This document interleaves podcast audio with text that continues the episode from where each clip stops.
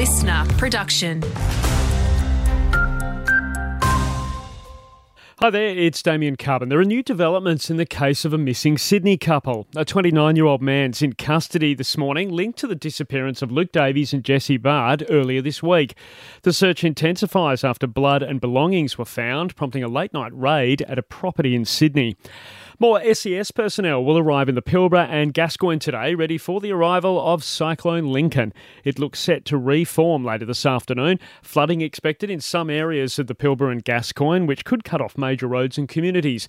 Dean Narramore from the Bureau urging residents to prepare now. Just updated with the latest forecasts and track maps for the area. Uh, obviously, tie any loose items down and just think about what you do with some heavy rainfall and winds around your property. And as always, listen to um, all advice from emergency services in the coming days. Detectives have swooped on a home in Perth's southern suburbs, finding 3D printed firearms. A 53 year old man at the Coogee home to front court today. Police with a reminder there are tough new laws for those caught with 3D printed weapons. Arson Squad detectives are looking into a series of fires in Perth South on Wednesday night.